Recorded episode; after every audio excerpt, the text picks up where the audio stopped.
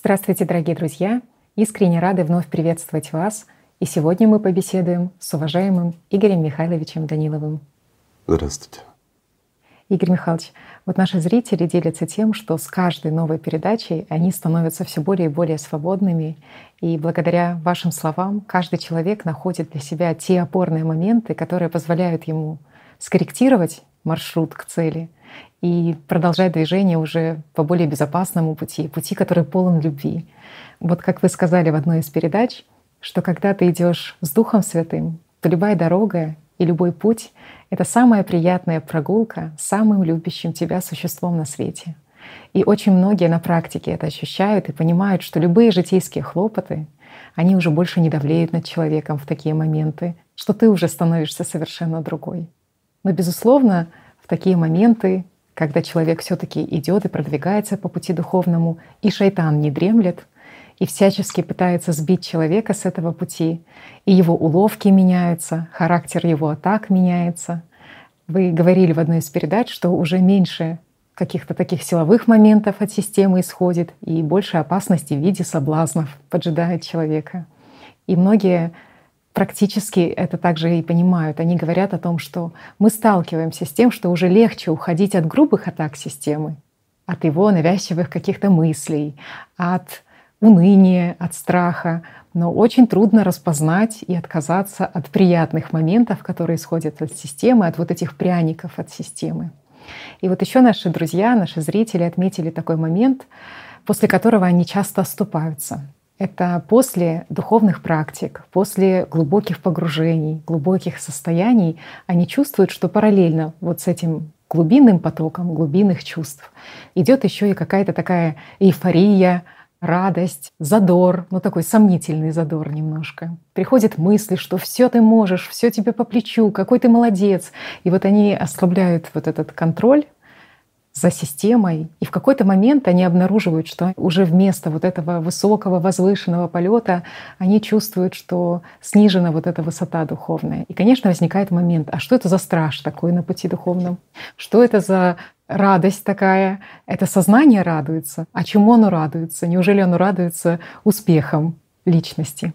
Либо оно получает какие-то дивиденды от личности. Хотелось бы понять вот эту механику, механизм. механизм, да, как это вообще работает и функционирует. Вообще все просто, друзья. Давай разберем. Что происходит в момент выполнения человеком духовной практики? Вот.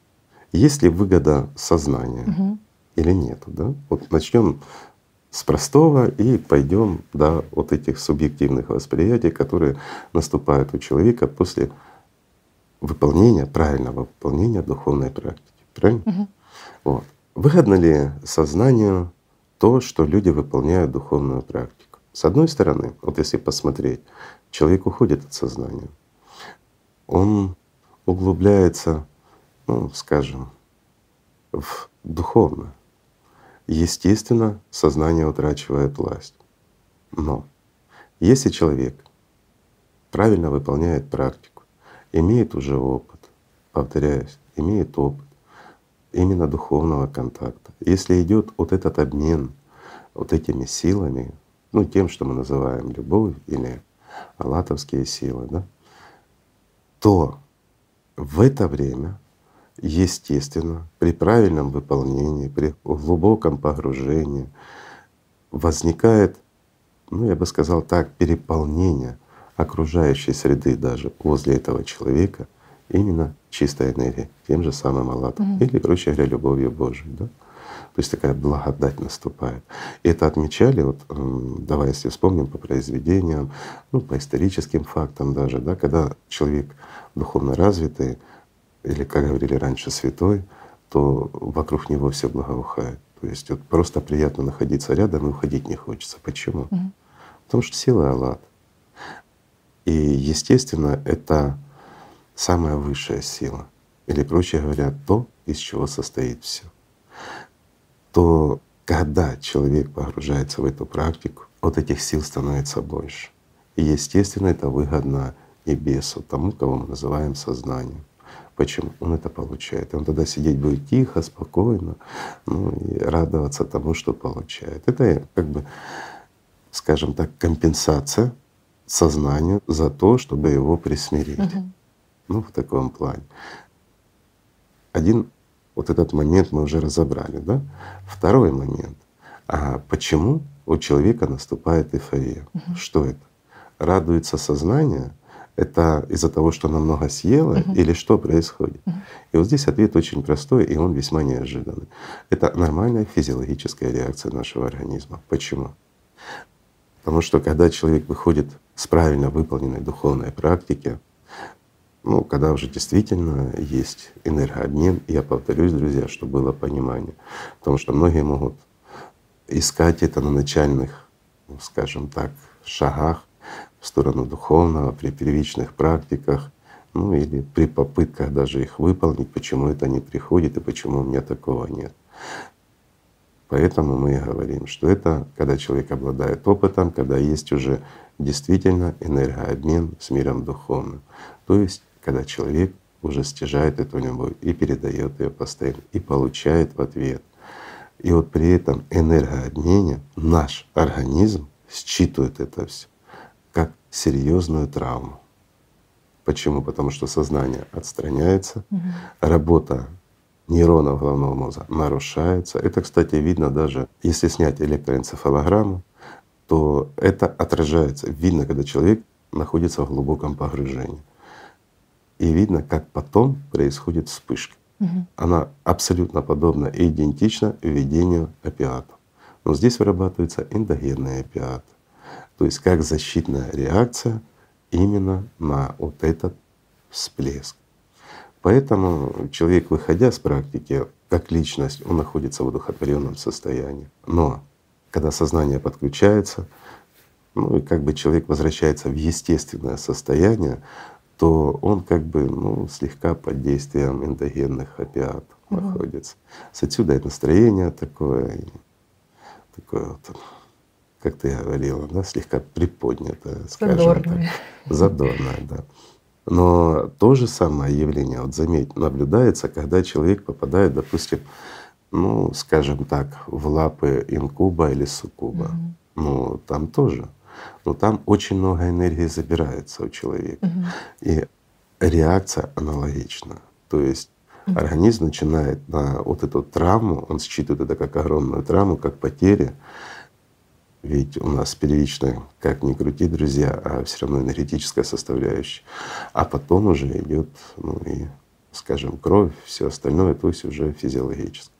И вот здесь ответ вот этот нашего организма на травму — это обезболить.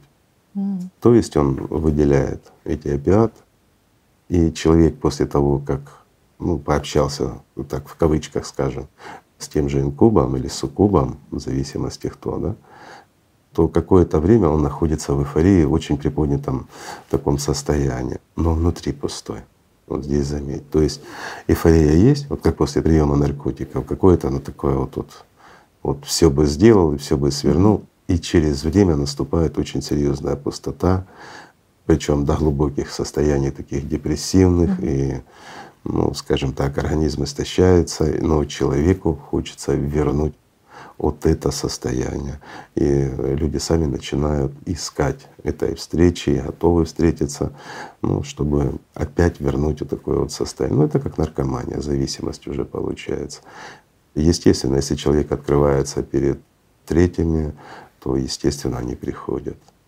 Они приходят, забирают еще больше, у человека опять эйфория, и такое может длиться до, ну, вплоть до летального исхода, скажем так. Бывает, люди настолько истощаются этими, скажем, поеданиями их, что просто умирают. Это частое явление. А часто бывает, что входит в депрессивное состояние, энергии мало, кормить нечем, ему никто не приходит, депрессия нарастает, ну и человек просто кончает собой. А вот когда в духовной практике эффект тот же. Ну, я имею в виду выделение опиатов. Мгм. Но здесь от переполнения, я так постараюсь правильно объяснить, переполнение именно ну, такими аллатовскими силами, а они ну, не очень хорошо уживаются с материей. И вот когда их перенасыщение происходит, то естественно сознание, оно разрывает связь, и вот здесь организм тоже за счет вот этого вот разрывания, почему? Потому что когда лата много, да, система кушает, понятно, сознанию это выгодно, но оно начинает отходить. И это в конструкции происходит, ну, если говорить вот, скажем, языком таким вот визуализация энергетической конструкции человека, то в ней будет смещение полевой структуры нашего сознания. Почему? Оно пытается отойти подальше, потому что для нее это и слишком вкусно, и в то же время разрушительно. А лад, он жжется. Ну, я так аккуратно скажу. Но в то же время питательно. И вот, вот этот процесс воспринимается уже нашим сознанием и нашими нейронами как тоже травма. И организм начинает перерабатывать ну, эти опять-таки опиаты. И выходя с практики, человек чувствует не только духовное наполнение, вот это величие, полет, но еще и приподнятое настроение за счет вот этого выброса угу. эндогена. Но здесь очень важно внутреннее наполнение и внешнее хорошее настроение, ну такой вот задор, скажем угу. так.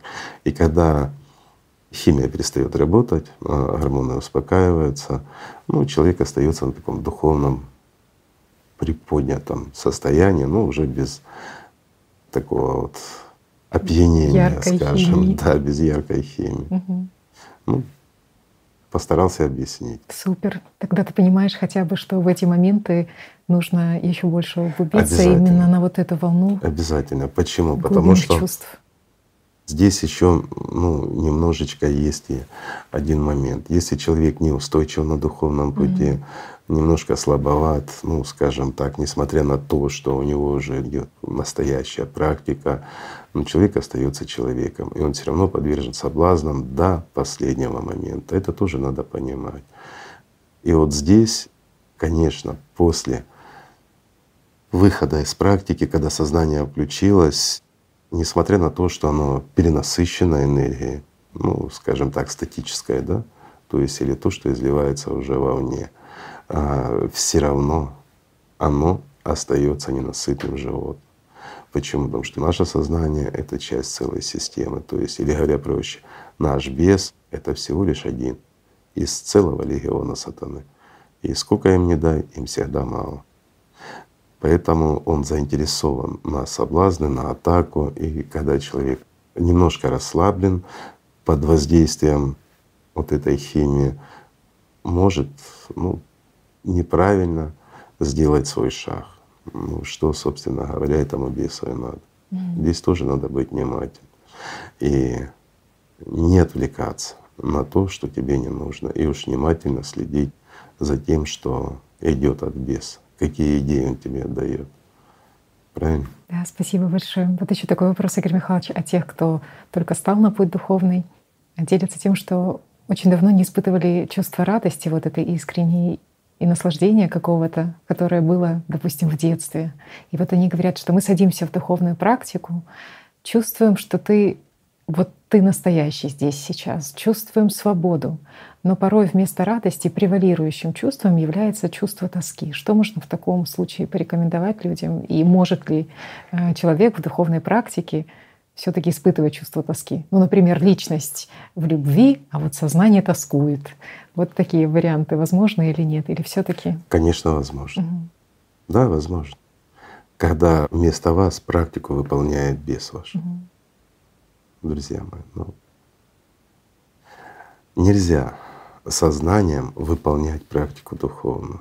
Это будет, знаешь, ну, даже не аутогенная тренировка. Это фальшивка, которую подсовывает бесенок. Вы ж посмотрите, вы как личность выполняете ее или нет. Но это знаешь, когда бывает, я скажу так, друзья, извините, надо говорить правду и называть вещи своими именами. Когда человек не имеет никакого опыта, то есть он собой в действительности не занимался, ну, решил заняться. Ну и зачем мне начинать с первых азов? Я ж как все, угу. сразу сажусь, делаю духовную практику, почитал, посмотрел, там, послушал. И что дальше? А где опыт? Но опыт наберется с годами. Наберется. Да, даже не спорю. только много времени потратите, друзья. Может быть, для начала надо, скажем, начать с простых вещей. Ну, для того, чтобы понятно, осознать, скажем так, да, угу. что ты личность, что есть первичное сознание, вторичное сознание. То есть может начать с простых вещей, потом аутотренинг, да, ну как положено, для того, чтобы отделить вторичное сознание от первичного, чтобы научиться это контролировать. Потом позиция наблюдателя от первичного сознания за вторичным, а потом уже, извините, ну, скажем, позиция наблюдателя уже как личности за сознанием, потом медитативные практики. Ну, это все обосновано и нужно. А вот когда ты это все освоил, вот тогда, друг мой, можно заниматься и духовными практиками. Тогда у тебя не будет ни тоски от сознания, потому что сознание духовную практику выполнять не может. Ну, это несовместимые вещи. Мы вот только что рассказали, когда человек даже переполняется Аллатом, вот как личность, да, и его действительно поступает там микро-микро-микро капелька в этот мир, то возникает, знаете, вот воздух становится такой густой прям, ты его чувствуешь. Вот, как говорят, как масло, хоть ножом режь. Знаете такое выражение? Ну, те, кто испытывал это, те знают. И действительно, это то, что вызывает панику у сознания. Оно просто замолкает. А когда мы чувствуем тоску, ну, ну это игры сознания на первых шагах, когда мы спешим, знаешь, ну мы же все максималисты. Uh-huh, uh-huh. Ну если нырять, то нырять с головой, ну как бы. Я все понимаю, друзья.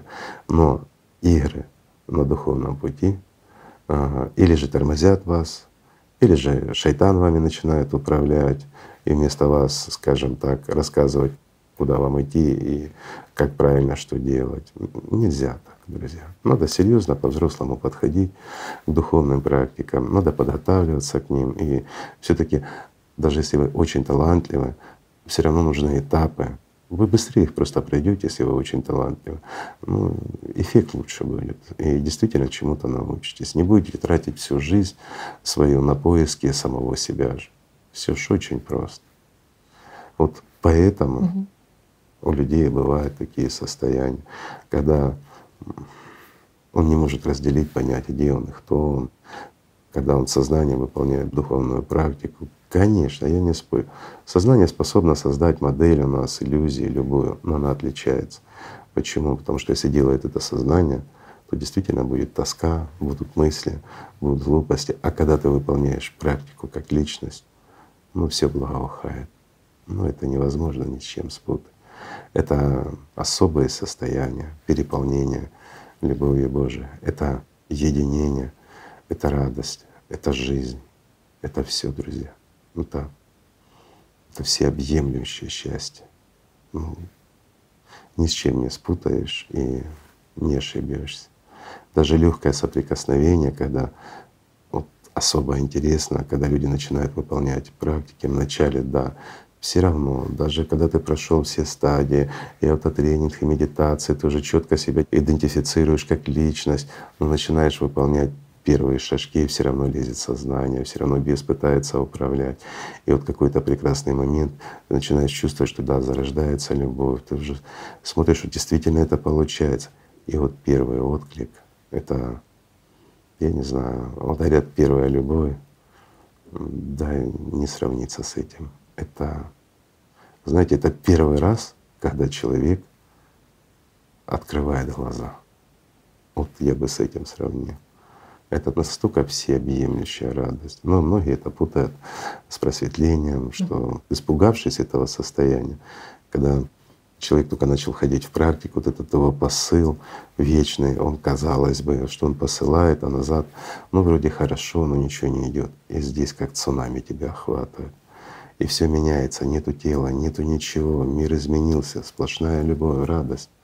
Ты чувствуешь чувство полета, ну, естественно, мгновение это все длится, а такое ощущение, как вечность. И человек с непривычки, естественно, разрывает первый такой момент. И вот здесь начинается интересно. Тут же включается сознание и говорит, все, ты бодхисаттва. Ты только что прозрел, на тебя спустилось озарение. Мгм. Везде сказано. Вот это озарение, просветление — это разовая вспышка. Ну ты ж только что прочувствовал, змея кундалини там поднялась, да, или еще что-нибудь, весь Восток, Запад, все религии смешались в голове. Ну и, и все. И второй раз этого уже нет. Если человек появился на мысли шайтана, вознес себя в гордыне. А вот интересно, почему второй раз нет? А ведь сколько людей с этим сталкивалось. Почему нет этого цунами, почему нет этой любви, почему? Да потому что вместо тебя в духовную практику, друг мой, в следующий раз идет уже сознание. Почему? Знаете, я вам отвечу так вот. Знаете, вот детки балуются иногда. Ну, раньше это было чаще, были такие квадратные батарейки, и многие их на язык брали, да? А потом чуть-чуть подросли и начали баловаться. Ну, есть такие конденсаторы, и прикасаешься к ним, они заряжаются от батареечек, там, потом прикасаешься, они тебя током бьют. Мгм. Вот я так скажу, раз тебя ударило током, второй раз тебе не хочется. Правильно? Так и сознание. Получив первичный ожог от любви Божией, без ощутил всю прелесть ада здесь, в его доме, ведь это ж по факту его дом. Второй раз он не хочет, чтобы его жарили живьем. Поэтому он берет руководство на себя. И вот здесь сталкиваемся мы с серьезным этапом, где действительно нужно его преодолеть и восстановить эту связь. И вот тогда второй раз уже такого эффекта не будет. Второй раз все начинается плавно, прекрасно и хорошо. А вот первый, ну не у всех, друзья, не ждите тоже цунами, не ориентируйтесь на это. Да, это бывает очень-очень часто. Я бы сказал, у превалирующего большинства. Но довольно часто, если человек правильно выполняет все, не спеша идет, то это начинается с легкого дуновения ветерка, я бы так сказал. И постепенно он увеличивается, и вот это общение становится более продуктивным, и ты даже не замечаешь этого. Тогда и сознание ведет себя по-другому. Если нет вот этого резкого просветления, то гораздо проще его смирить, оно спокойней, нет потом стресса, травмы такой у него, ну и как-то оно не приходится потом восстанавливать и тратить время на это. Ну, друзья, надо это все понимать. Поэтому, когда первый раз, скажем так, ты сталкиваешься с такими проявлениями, пусть это будет или легкий ветерок, или настоящее всеобъемлющее цунами, ну, все равно хоть так, хоть так, сознание начинает вмешиваться. Потому что даже легкий ветерок для него это как раскаленное железо. Поэтому нужно понимать, что сознание это воспримет крайне отрицательно и попытается руководить вами. И здесь важно оставаться, просто оставаться на позициях личности, на позиции стремления к миру духовному. Не пугаться и не соблазняться. И самое важное — не возноситься. Потому что первое, на чем начинает играть сознание, это на гордыне. Возносить человека, расхваливать. Но мы же знаем, когда дьявол хвалит, значит ты обречен. Значит, нужно делать что-то другое. Правильно? Мгм. А такой Надеюсь, ответил на вопрос. Да, конечно, очень расширенно. И самое главное, ты на глубинном уже каком-то уровне понимаешь еще больше ответов, когда Ну, это общий голос ответ. глубинных чувств. Игорь Михайлович, ну вот еще такой момент люди задают. А если они отследили в себе того, кто сбивает, скажем так, с пути духовного, отследили вот это эгоистичное первичное сознание, которое, ну, здорово взросленное, каким образом посадить его на голод? Может быть, усилить какую-то интеллектуальную деятельность, усилить вторичное сознание? Или все таки когда ты развиваешься как личность, то все становится на свои места, и приоритеты правильно расставляются? И вот здесь ты сейчас ответила ключевое. Если ты развиваешься как личность, Мгм. Естественно, все станет на свои места. Но опять мы исходим из чего? Из экономии времени, из эффективности, правильно? Мгм. Ну это как в спорте, как я не знаю, как в любом искусстве. Но если ты хочешь, допустим, построить своими руками дом, тебе нужно что? Пойти и научиться. Ты можешь смотреть, допустим, в Ютубе, как кладут камень, но лучше пойти к каменщику, постоять, посмотреть, помогать ему и попробовать чуть-чуть поработать. Тогда ты быстрее это освоишь, правильно? Угу. Так и здесь. Все равно нужно учиться, правильно? Угу. Все, я бы так сказал, начинается с простых элементарных вещей. Порой люди тратят годы, их шайтан вводит. Угу. Ну, просто, знаешь, вот у человека есть задор, есть желание, есть понимание внутреннее, но и шайтан сильный. И он их вводит в заблуждение вместо духовных практик. Ну, люди просто засыпают, отдыхают, черти чем занимаются и тому подобное. Ну, в буквальном смысле черти чем. Почему? Потому что человек садится в духовную практику и пошли концерты в голове от самого сатаны, знаешь. То есть Активность такое. вторичного. Да. Угу. И сиди у него крутится тяжелый рог в голове. Угу. Ну, разве это практика, друзья мои? Почему? Потому что, ну, потому что упустили такие моменты, знаешь, угу. ну, Аутогенная даже я, тренировка. Да, я вот такой кру- крутой, но что я буду делать аутогенную угу, тренировку? Ну зачем она мне нужна? Угу. Ну, в лучшем случае начнем с медитации, да, там. Да, да, да. А аутогенная тренировка — это очень важный этап. Угу. Это сейчас, после того, когда, скажем, Шульц собрал восточные практики, которые создавались тысячи лет, убрал с оттуда философию, оставил только функциональную часть, как он посчитал. Это стало инструментом таким вот простым правильно? Угу. Без философии, без ничего. Но на самом деле, скажем так, аутогенная тренировка — это древнейшие практики, которые были направлены на то, чтобы научиться с помощью сознания управлять своим телом. То есть это первый опыт, это как раз здесь формируется понимание, что ты личность и что есть первичное сознание. И ты как личность учишься управлять первичным сознанием, которое управляет телом. И вот здесь вторичному места нет. Угу. Это важный момент. Вот, вот. Почему? Потому что вторичное сознание — это, знаете, наш, скажем, профессор в голове, советчик и самый-самый умный на свете, ну, я не знаю, как его еще, джин, вот так угу. вот выразим, да, который порой живет за нас. Ну, или, скажем так, иногда мы вырываемся из его лап. Это будет более правильно. Так вот, аутогенная тренировка — это первые шаги. Даже если ты считаешь, что ты очень крутой, ну, почти бодхисаттва, но на самом деле у тебя ничего не получается, друг мой, это жизнь, за нее надо бороться. И никогда не стыдно ну, вернуться на начало. Это лучше, чем идти никуда. Правильно? Угу.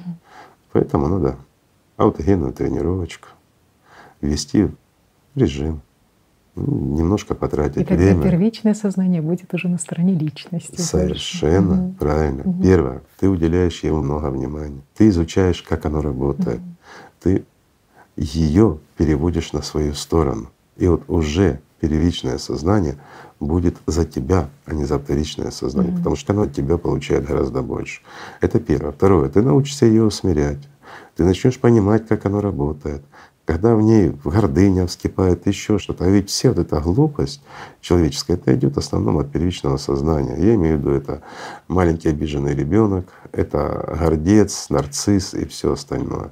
То, что превращает по факту нашу жизнь в тень, в иллюзию нашего существования.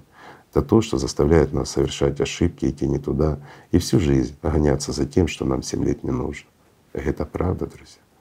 Но изучил, как оно работает, ты уже можешь переходить к другому этапу, когда сознание первично уже на твоей стороне. И вот тогда с помощью его ты начинаешь изучать, как работает вторичное сознание. Это есть не что иное, как медитативные практики. Плюс ты осваиваешь, как работает твое тело, но уже на другом, на энергетическом уровне. И вот здесь, естественно, вторичное сознание тебе в помощь. Плюс, ну, скажем, другие, более глубокие практики, позволяющие понять, что такое вторичное сознание, каковы его реальные возможности, ну и многое другое. А вот уже третий этап, потому что пока ты как личность тренировал первичное сознание, изучал вторичное, ты уже окреп. Ты окреп как личность, друг мой. И вот здесь, прекрасно понимая, зная, как работают они, начинаешь работать ты. Ты начинаешь свой рост. Ты начинаешь делать настоящие первые шаги на духовном пути, то есть выполнение духовных практик. И вот это уже становится гораздо интереснее, правильно? Основная проблема это все таки я скажу так, друзья, на духовном пути основная проблема — это дьявол. И это не стоит забывать. Беда знаешь в чем? Беда в том, что мы вот дьявол, там шайтан, соз... все мы это не ассоциируем с нашим сознанием, потому что навязывали нам со всех сторон на протяжении многих-многих лет, скажем так, и нам, и нашим предкам, что дьявол — это нечто материальное, и он находится за пределами, скажем, нашего тела во всяком случае. Он где-то должен прийти извне, должен прийти как какой-то материальный объект или еще что-то. А то, что он в нас, то, что мы и ангел, и дьявол в одном лице, мы просто этого не замечаем. И вот главное выбрать, кто ты. Ты ангел или ты дьявол? Ну не дьявол на самом деле, бесенок мелкий. А то, знаешь, сразу гордыня, да, я дьявол. Вот так он и работает. Все ненужное мелкое преувеличивает, а все большое важно преуменьшает. Поэтому главное не сдаваться, главное бдить на пути духовном и стяжать Духа Святого, и все получится. Правильно? Спасибо, что были с нами, друзья. Огромное спасибо, спасибо Игорь Михайлович. Давайте, друзья, просто любить друг друга. Мир вам.